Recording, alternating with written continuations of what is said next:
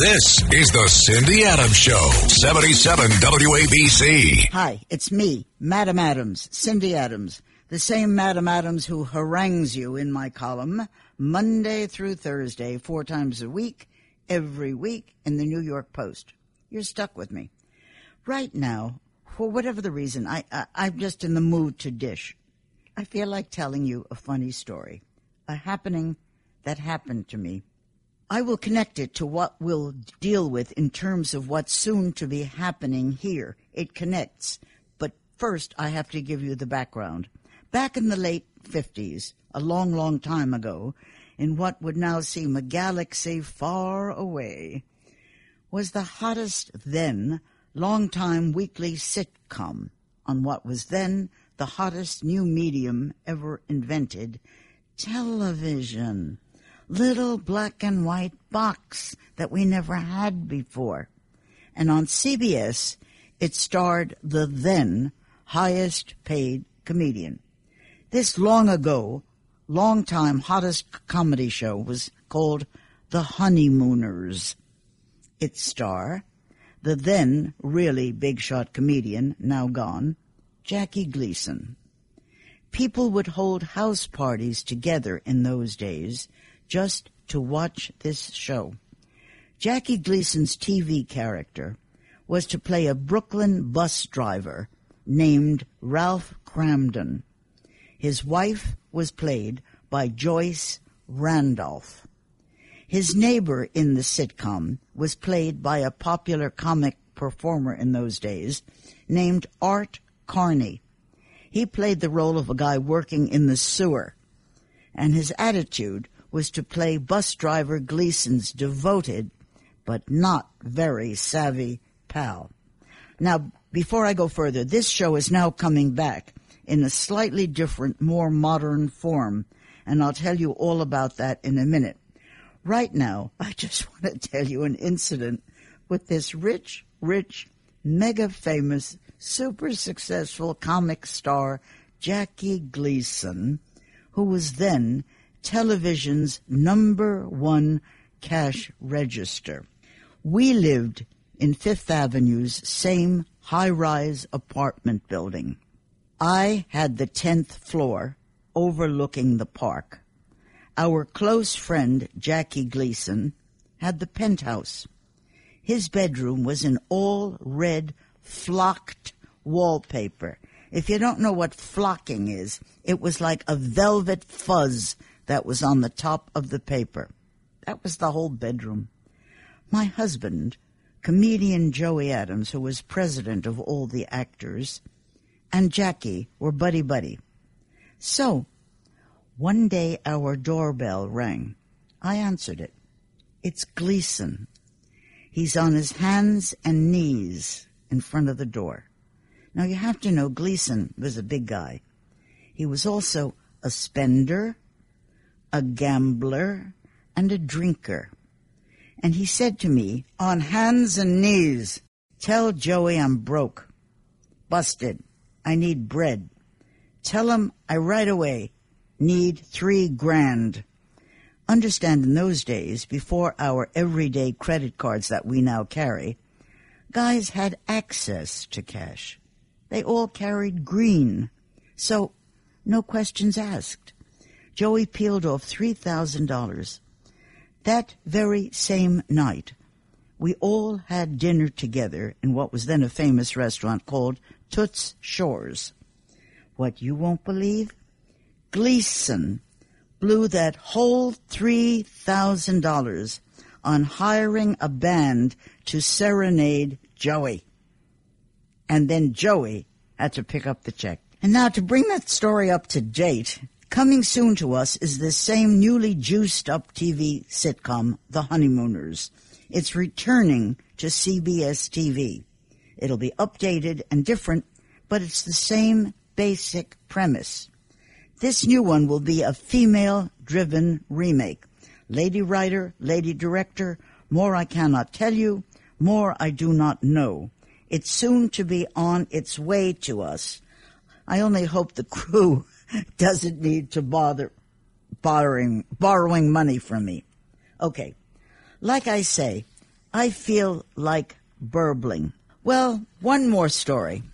Then maybe I will go into doing an interview. I want to tell you this one. A few intrepid souls are now starting to go into traveling a bit, even risking flying to Europe for some weather, vacation, warm weather. So, with this story, think of Morocco, Marrakesh, great, great city. It has the famous Mamounia Hotel. My friend does PR for the most famous places internationally. He was at the Mamounia in Marrakesh. As he arrived, the management told him, no soul on earth, no human in the galaxy may know that the lady who runs and owns Versace, Versace's blonde sister who became the boss, Donatella Versace, was actually there in the hotel then, in person, at that exact time, but, said the management to my friend, shh, keep it mum, quiet, secret, on the QT. Nobody must know. She wants no attention. She demands she stay incognito. Yeah, okay, so fine. So she comes down to the pool area the next morning with her entourage, not alone. Only bells and whistles were missing. In front of her, two bodyguards. On each side, a trainer, her assistant, her secretary, uniformed police in front and back, plus a masseuse. And just so you shouldn't notice her, she had long yellow hair and was bare breasted. We shouldn't notice that she's there, right? And there's a row of beach chairs roped off for her and her crew so nobody can sit on them or move them. Plus, there is some dumb-ass security guard standing watch over these chairs. But nobody should know Donatella Versace is there. And then, with no clothes on top, she lies in the same chair in the sun as the masseuse gives her a full body massage. But nobody is to know Donna Tella Versace is in the house. That's one of my many things. I got more stories. I'm in the mood to burble. Another thing. I feel like burbling. So don't hang up. I'll get better. I'll get better. But another thing I want to tell you. Britain's Oscar winner actor, Sir Michael Caine, his eyeglasses are now for sale. His Rolex watch also. He's cleaning house. But everybody's cleaning house. Since the pandemic, everybody's cleaning. Everybody's schlepping out old clothes, throwing out old lovers, new clothes, new lovers, borrowed clothes, rags, clothes that need cleaning, old files, closets and shelves that haven't been opened ever.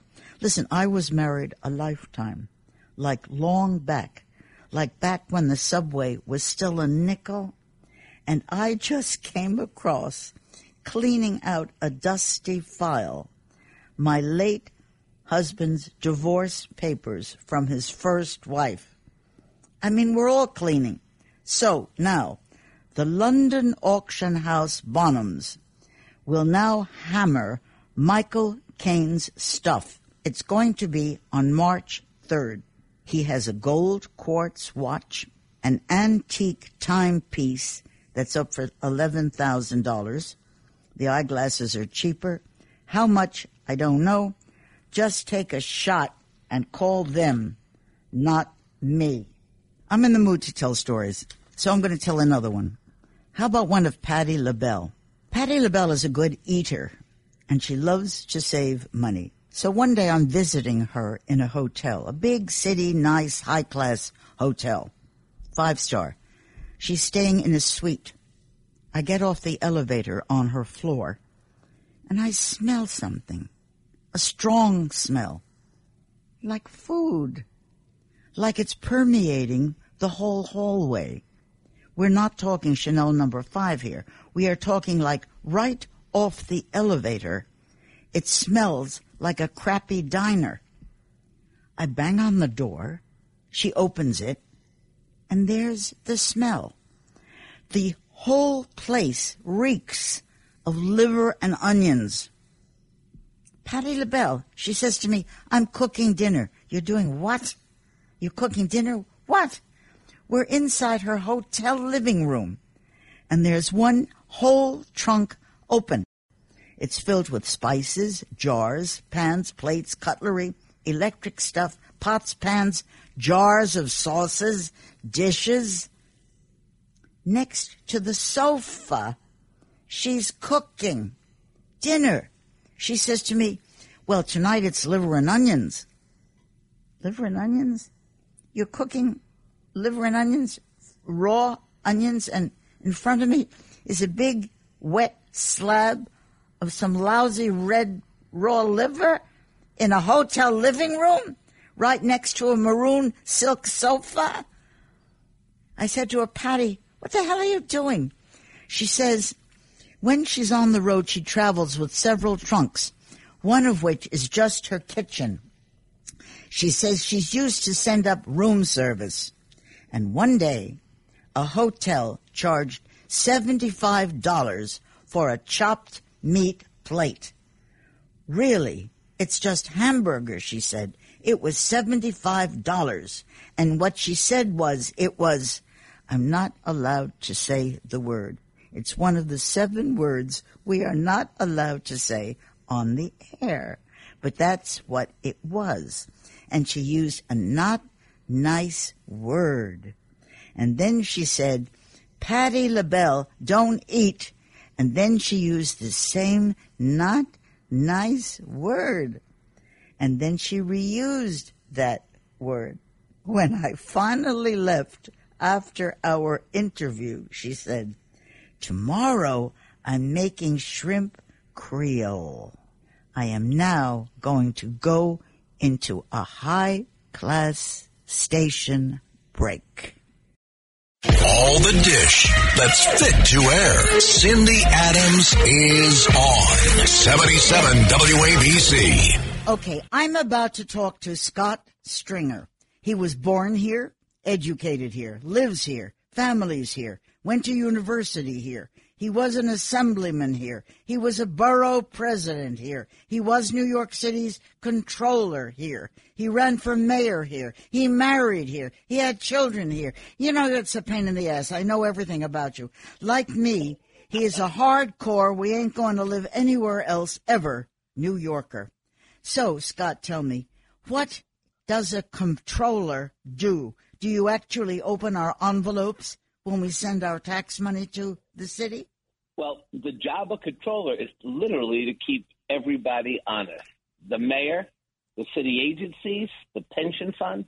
And for eight years, my job was to root out waste and fraud, to expose when the mayor was on the wrong path. And in my case with de Blasio, that was most of the time I was in office.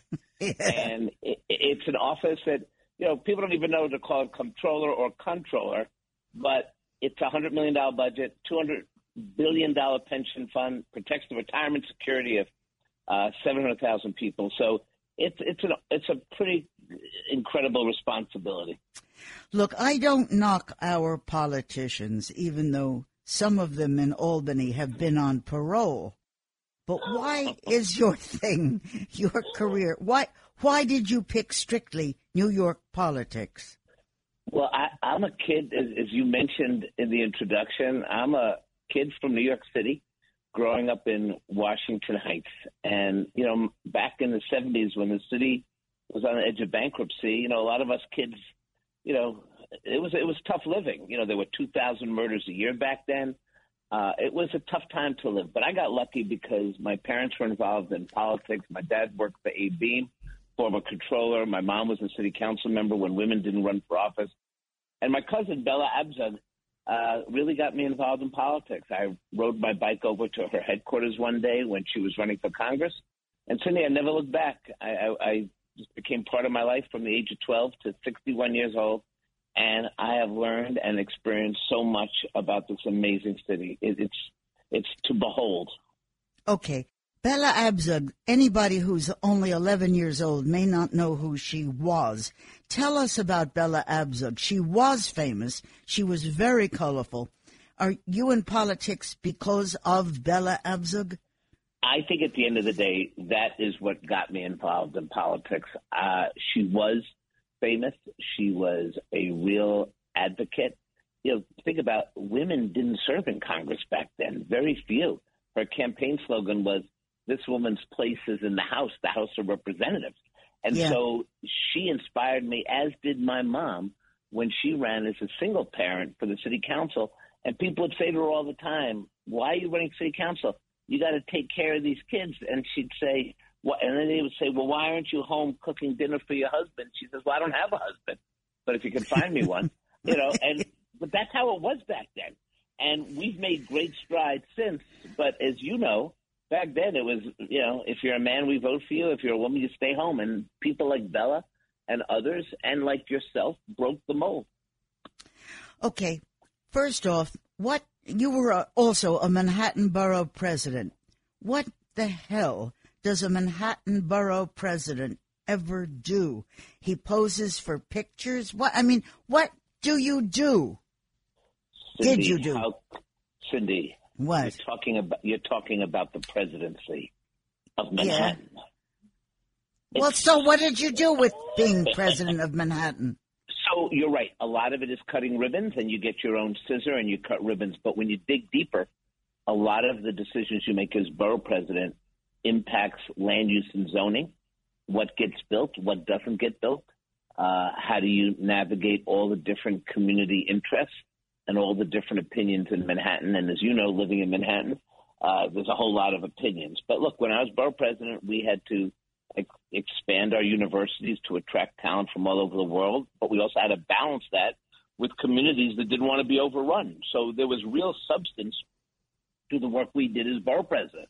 We also put more diverse people on the boards, uh, the community boards, because the borough presidents appoint all those community boards. A lot of the activists that I appointed eight, nine, ten years ago today are leaders in their communities. Some have run for office. And it's a job that look. it's not like being the mayor, and it's not like the old days when the borough presidents literally ruled at the board of estimate.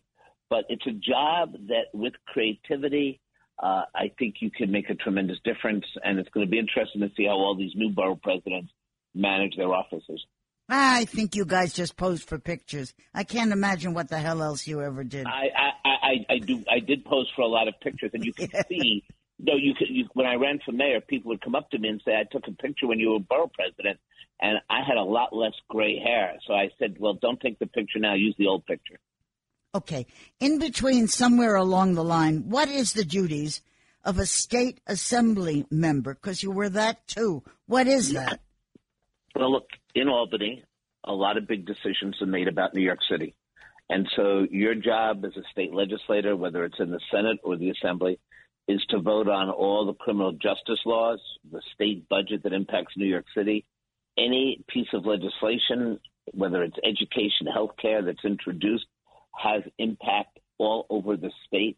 So that job gives you great perspective and great opportunity to sort of familiarize yourself with some of the big issues of the day. When I was in the assembly, we, you know, I was a co-sponsor, you know, of the uh, Marriage Equality Act, which uh, is now something you know that we take for granted sometimes, but don't realize what a fight it was in the state, you know, assembly and the state senate. Abortion rights, so the showdown was in the state senate. So there's a lot that happens there uh, in Albany, away from public view, that impacts us greatly. I mean, you do all of these wonderful, fabulous things, and the city is falling apart. Everything is falling apart, and all of you guys are doing all of these things. I don't understand why the city is falling apart. No, I think it, look, I think it's a combination of things. We didn't have great stewardship in the last eight years in the mayor's office, but I also think look, COVID impacted us in a way we couldn't imagine. We weren't prepared. Uh, we see what's happening in the quality of life. The fact that during COVID we couldn't even pick up the garbage. Uh, and now we have an opportunity with the new administration and Eric Adams and other people coming into government to bring the city back to life. But I'm a believer in the city because I've seen this before. I saw it as a kid growing up in the 70s when people thought we were dead. Ford to New York City dropped dead. I saw it after 9 11 when people couldn't wait to get out of the city, but we came back. Even after the fiscal crisis in 2008, the naysayers said New York was dead. And they're saying the same thing today. But I don't bet against our city. I don't bet against our people. There's a reason why people from all over the world want to come and live here.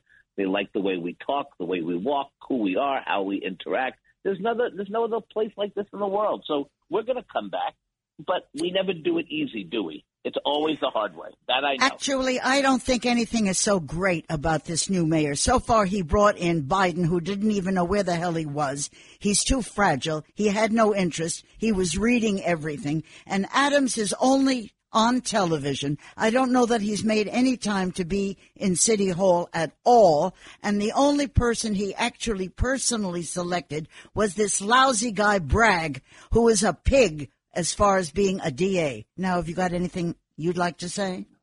I think I should interview you. Uh, so, so, so here's the thing. I, I think we got to take a deep breath and let the mayor be the mayor. There's oh. going to be plenty of plenty of time for us to critique him or praise him. But remember, we're not. We haven't even been a month into the new term. I do give him high marks for moving around the city. No, he's not doing anything.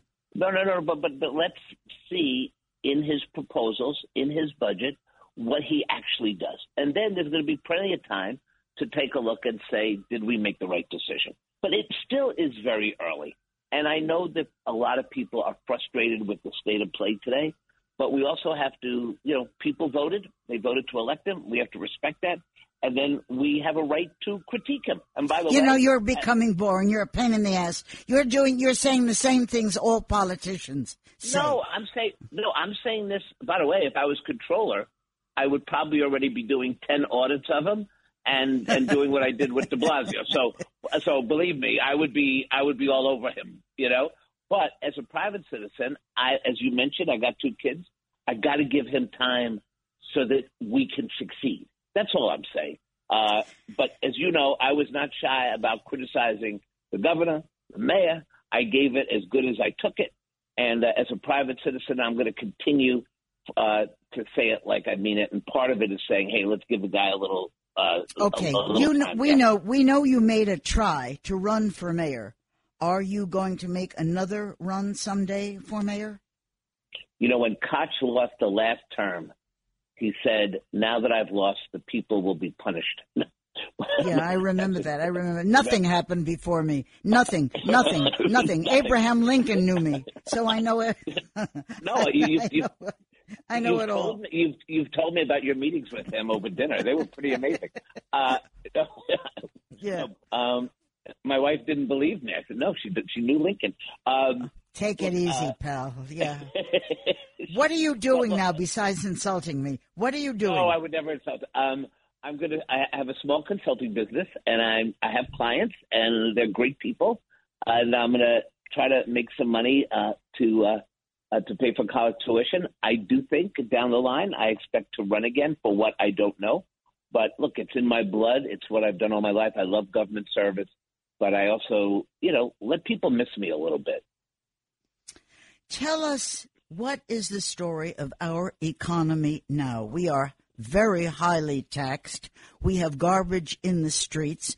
We can't go from crosstown to crosstown unless you're born there because there's construction everywhere. And where there's not construction, there are outdoor restaurants, so you get hit by a bus. So what is our, and I nearly got hit by a bicycle who was coming in the wrong direction. Can you tell me what is the story of our economy now? Look, in, in some respects, we've never been stronger from a budget perspective. We do have real surplus in Albany, uh, and that should continue. You know, I don't crunch the numbers like I used to, but I'm seeing a very favorable economy. But look, New York has special challenges. Even with a lot of money, we have a 9% unemployment rate uh, the hotels are not back. Tourism isn't back.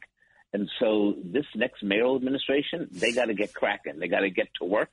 They got to start looking at ways to inject uh, enthusiasm into the economy. We have an affordable housing crisis, the likes we've never seen. We have people sleeping in the subways.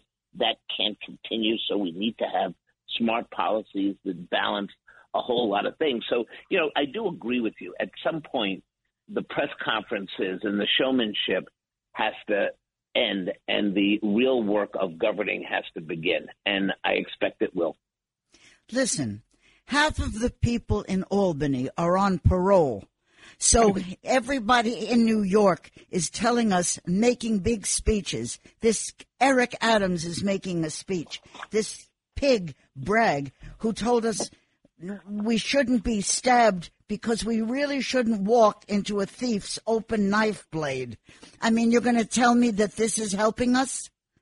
Look, I, let me. I want to just say this because I'm going to tell you what's on my mind, uh, even if we disagree. Alvin Bragg is a very decent human being. Uh, I think he said that he wished he had rolled out his ideas in a different format, in a different way. But let's again give him time to show what he can do. You know, people talk about giving elected elected officials like myself always said the first hundred days are very meaningful. The first six months are crucial. Let's give these elected officials just some time to to you know land their planes. This, you know, you're coming into a new office, but he's a very decent man. Uh, he's a very decent man. I have to say that. I'm not sure that a decent man is the greatest thing you can ever say about a mayor. Isn't there something else besides decent? I'm also decent. I can't be a mayor. Although you'd be a you'd be a great candidate, but maybe not mayor. Okay, so uh, you get a lot of press attention. Um, look, look, I as a New Yorker, we got to look at the glass half full until it's not. And what I would say to people out there, yes, we have COVID, we have an economic crisis, We've never been more on the edge than we've been in the history of this city. And now we have elected people, and we need to support them as they. Ah, please, oh, leave me alone already what? with this stuff. What, what, I mean, I understand that. If you were mayor, what brilliant thing would you do? Would you do something brilliant? I had 500 pages of brilliant proposals, and I'm proud to tell you that I think Eric Adams is leafing through my book and taking the parts that he thinks will work for the city. And if okay. he doesn't take all my suggestions, I'm going to continue to tell him that he should. How's that? Okay. Did you ever goof on the job? Have you ever fallen on your behind in anything? Oh, there, there are days I came home and said, you can't make this up. When you're in office for 30 years, believe me, not everything goes right. There are things that you look back on and wish you did more of. There are things you look back on and said, I wish I could do it differently. But I, look, Cindy, I'm proud of the fact that, you know, I've had an honorable public service career, unmatched in years of service, 30 some odd years, and well, I think 29 years in elective office. And I'm just getting started. And I love public service, and I am going to watch out for this city in a different capacity. But count on me to speak truth to power. I'm not giving up on the city or my voice in it. Tell me one of the things that I never did understand. The, the movie actress Scarlett Johansson was behind you when you were running for mayor. How did you get involved with Scarlett Johansson? Well, it's a it's a wonderful story. So when I was a young activist, I joined a group called the Mitchell-Lama Residents Coalition, fighting to keep this very important middle income housing, and I became one of its leaders as a very young kid. I was head of their political action committee and we lobbied in Albany and we did all that. And the woman who was my co-conspirator in that organization was a feisty lady who turned out would later become Scarlett Johansson's grandmother. And once I knew that, we became quick friends. Her brother and I became big friends. He actually ended up interning and working for me. And she was fantastic during the campaign for mayor, for controller and uh, she's one of the most decent New Yorkers. But she's like a New York City kid. She went to New York City school. She she's never lost her perspective on what it's like to be a New Yorker, and she is just one great person. Okay, one last question. New Yorkers have moved off to Florida. They're in the, that's to me the land of snakes and alligators and people waiting to go on to heaven. Will yeah. some of them move back to us? Yeah, because here's the here's the problem that people don't realize. When you leave New York City and you move to Texas, you actually have to live in Texas. When you move to Florida, you're stuck with snakes, alligators, but also humidity. I mean, who in their right mind would move to Florida and and sit in air conditioning for half the year? The whole thing doesn't make sense to me. They will come back as the city comes back because no one can, no real New Yorker can stand being somewhere else. And one of the successful things of New York, Cindy, is people come from all over the world to live here, all different countries, all different states. No one really wants to live in Iowa. Of course they don't. So they spend their yeah, whole right. time right. trying to figure out how the hell to get out of there. And that's been the great New York City tradition. I mean, if one of my little kids said to me, "Daddy, I'm moving to Iowa," I'd be like, "What? What? No, no." So I think that's our special thought. People will want to come here, and they're going to come here. Okay, I got to thank you because you weren't as boring as I thought you might have been, and you were very interesting. And I thank you very, very, very much, Scott Stringer. I enjoyed it. Thank you, sweetheart. Thank you. You're the best. Goodbye. Bye. A name you know who's in the know. It's the Cindy Adams Show, 77 WABC. Welcome back. I'm going to tell you some more stories. I'm just in the mood and I feel like telling some stories. Howard Safir just called me. He was New York City's police commissioner, 1996 to 2000. Now he's been operating his own security firm. He said to me, I am calling you from my car. It's a 3,000 pound vehicle. I said, yeah, so, so what? He said, it has protection. It comes with paperwork. It has licenses. It requires insurance. Yeah, yeah. So, so what's your point? I'm saying. He said, well, where is protection when someone buys a gun? 99% of guns are pur- purchased legally from gun dealers, but then they get stolen, resold, or they get diverted to criminals. At that point, no record exists, no paperwork, no way to trace its path or original purchase. There is no license anywhere. You have to issue a new requirement once each year every year. The original gun purchaser must bring that weapon in for an annual safety check. If not, they are issued a fine. Plus, they need to explain how was the gun lost? Where was it lost? Why was it lost? These are things that must get reported to the police. Said Howard Safir, the idea has been said before, but why have those measures not been instituted? The real reason is the powerful gun lobby. It's because the NRA opposes it. Unlike, he said, owning a car, there exists no policy. Why no mandated insurance if someone owning a gun harms someone or does something illegal? Shouldn't each purchaser be required to have insurance? This is from Howard Safir, who was New York City's police commissioner 1996 to 2000. He said officials just make speeches. They want to get elected. They make great phrases. They do nothing. People are killing people in New York and throughout the rest of the country. People are killing people on the streets, in the trains, in shops. I'll tell you why this doesn't stop and why there is no insurance and why there is no paperwork? Because the gun lobby is that strong. That from Howard Safir. Okay, now I'm going to go into something else. I wouldn't mind for a moment or two peeing on Prince Andrew. Handy, Andy, Dandy, Randy, Andy. I happen to know that people who were royals and then become unroyal do not live on a very super high scale.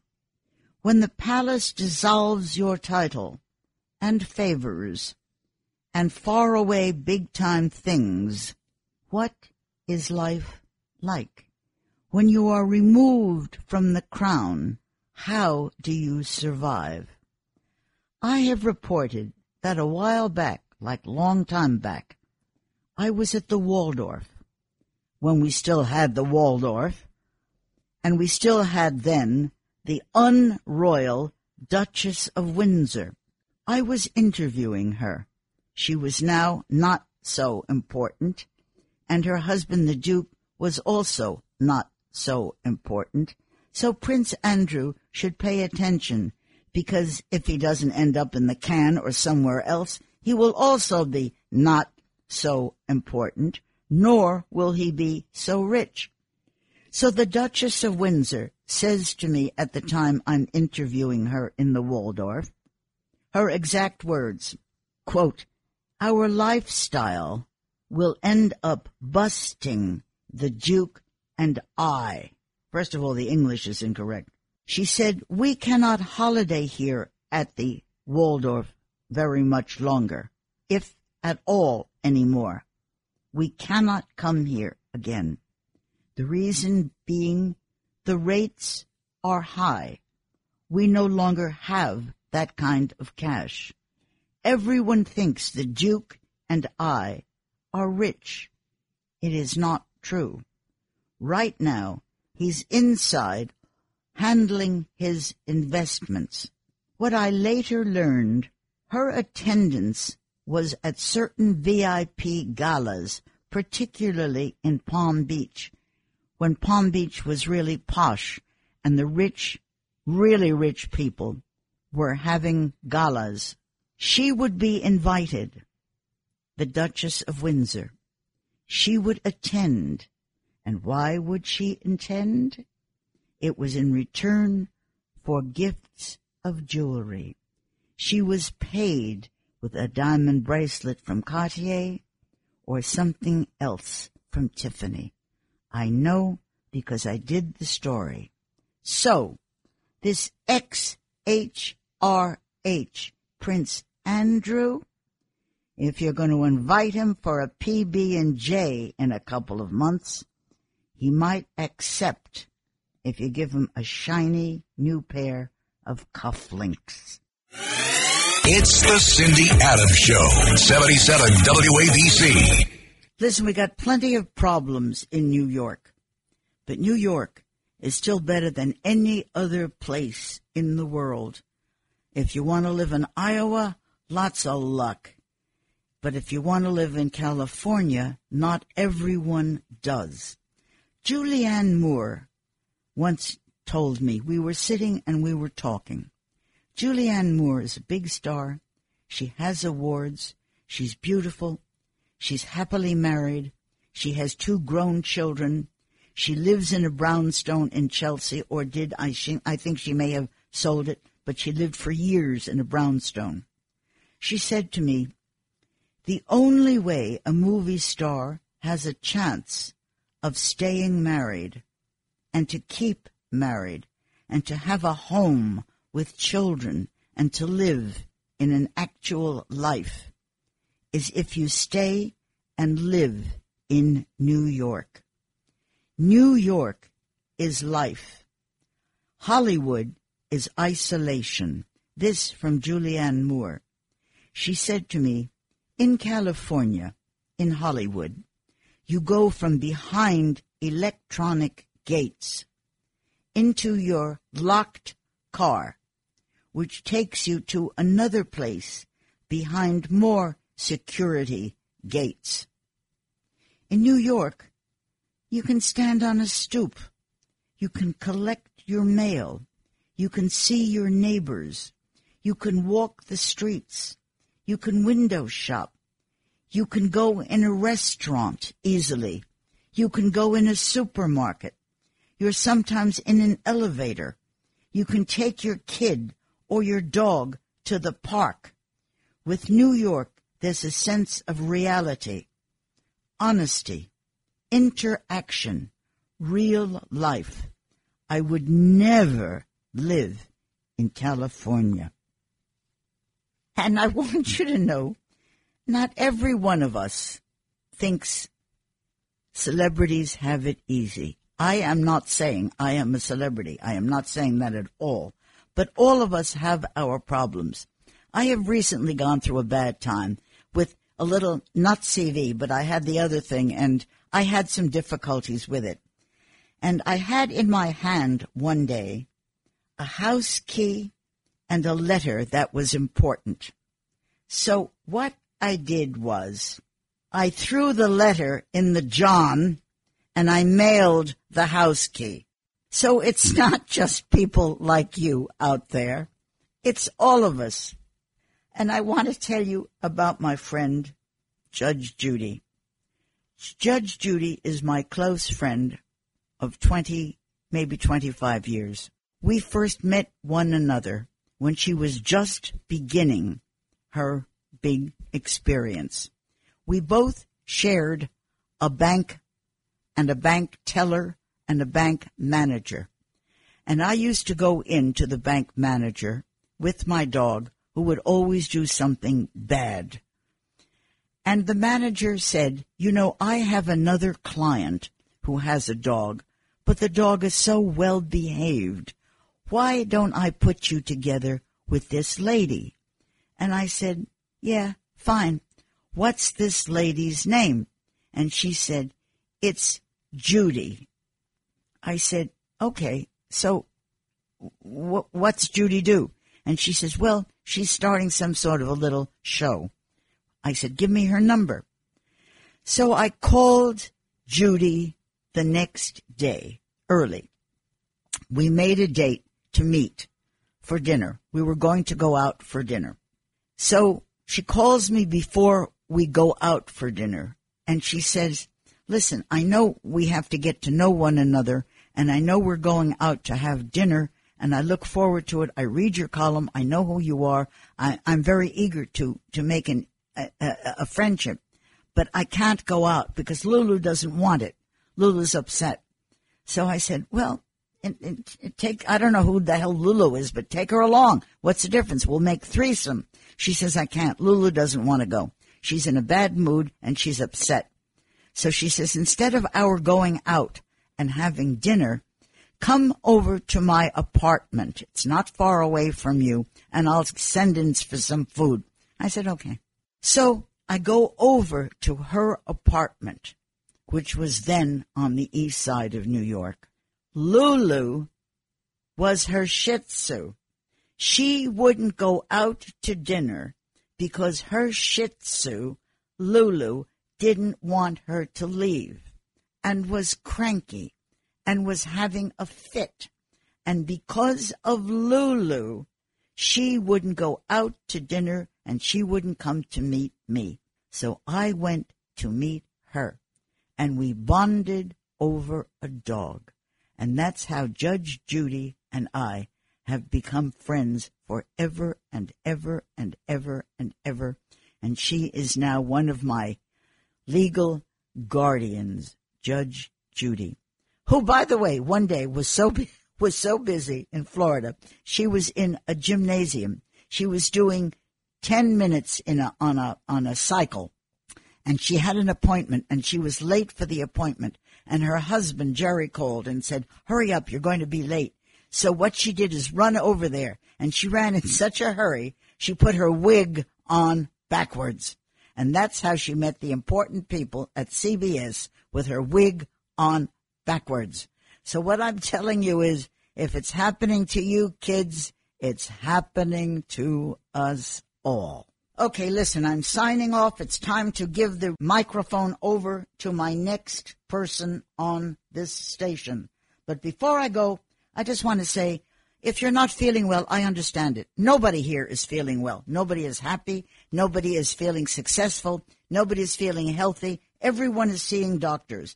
One told his patient not to drink, smoke, overeat, or dissipate. In other words, said the doctor, do nothing that could interfere with his bill. Only in New York, kids, only in New York. I love you. I'll see you again next week, same time. This is Greg Kelly for Priority Gold. What does it mean to be America's precious metals dealer? It means that you're in touch with the hearts and minds of those who love this country, value our freedom, and want to protect the future. Priority Gold is that precious metals dealer. They've helped thousands of Americans back their retirement with solid gold and silver. Call Priority Gold at 888-506-6439. Receive free shipping, free storage, a free investment guide, and one of the best purchase experiences in the industry. Call now or go to prioritygold.com.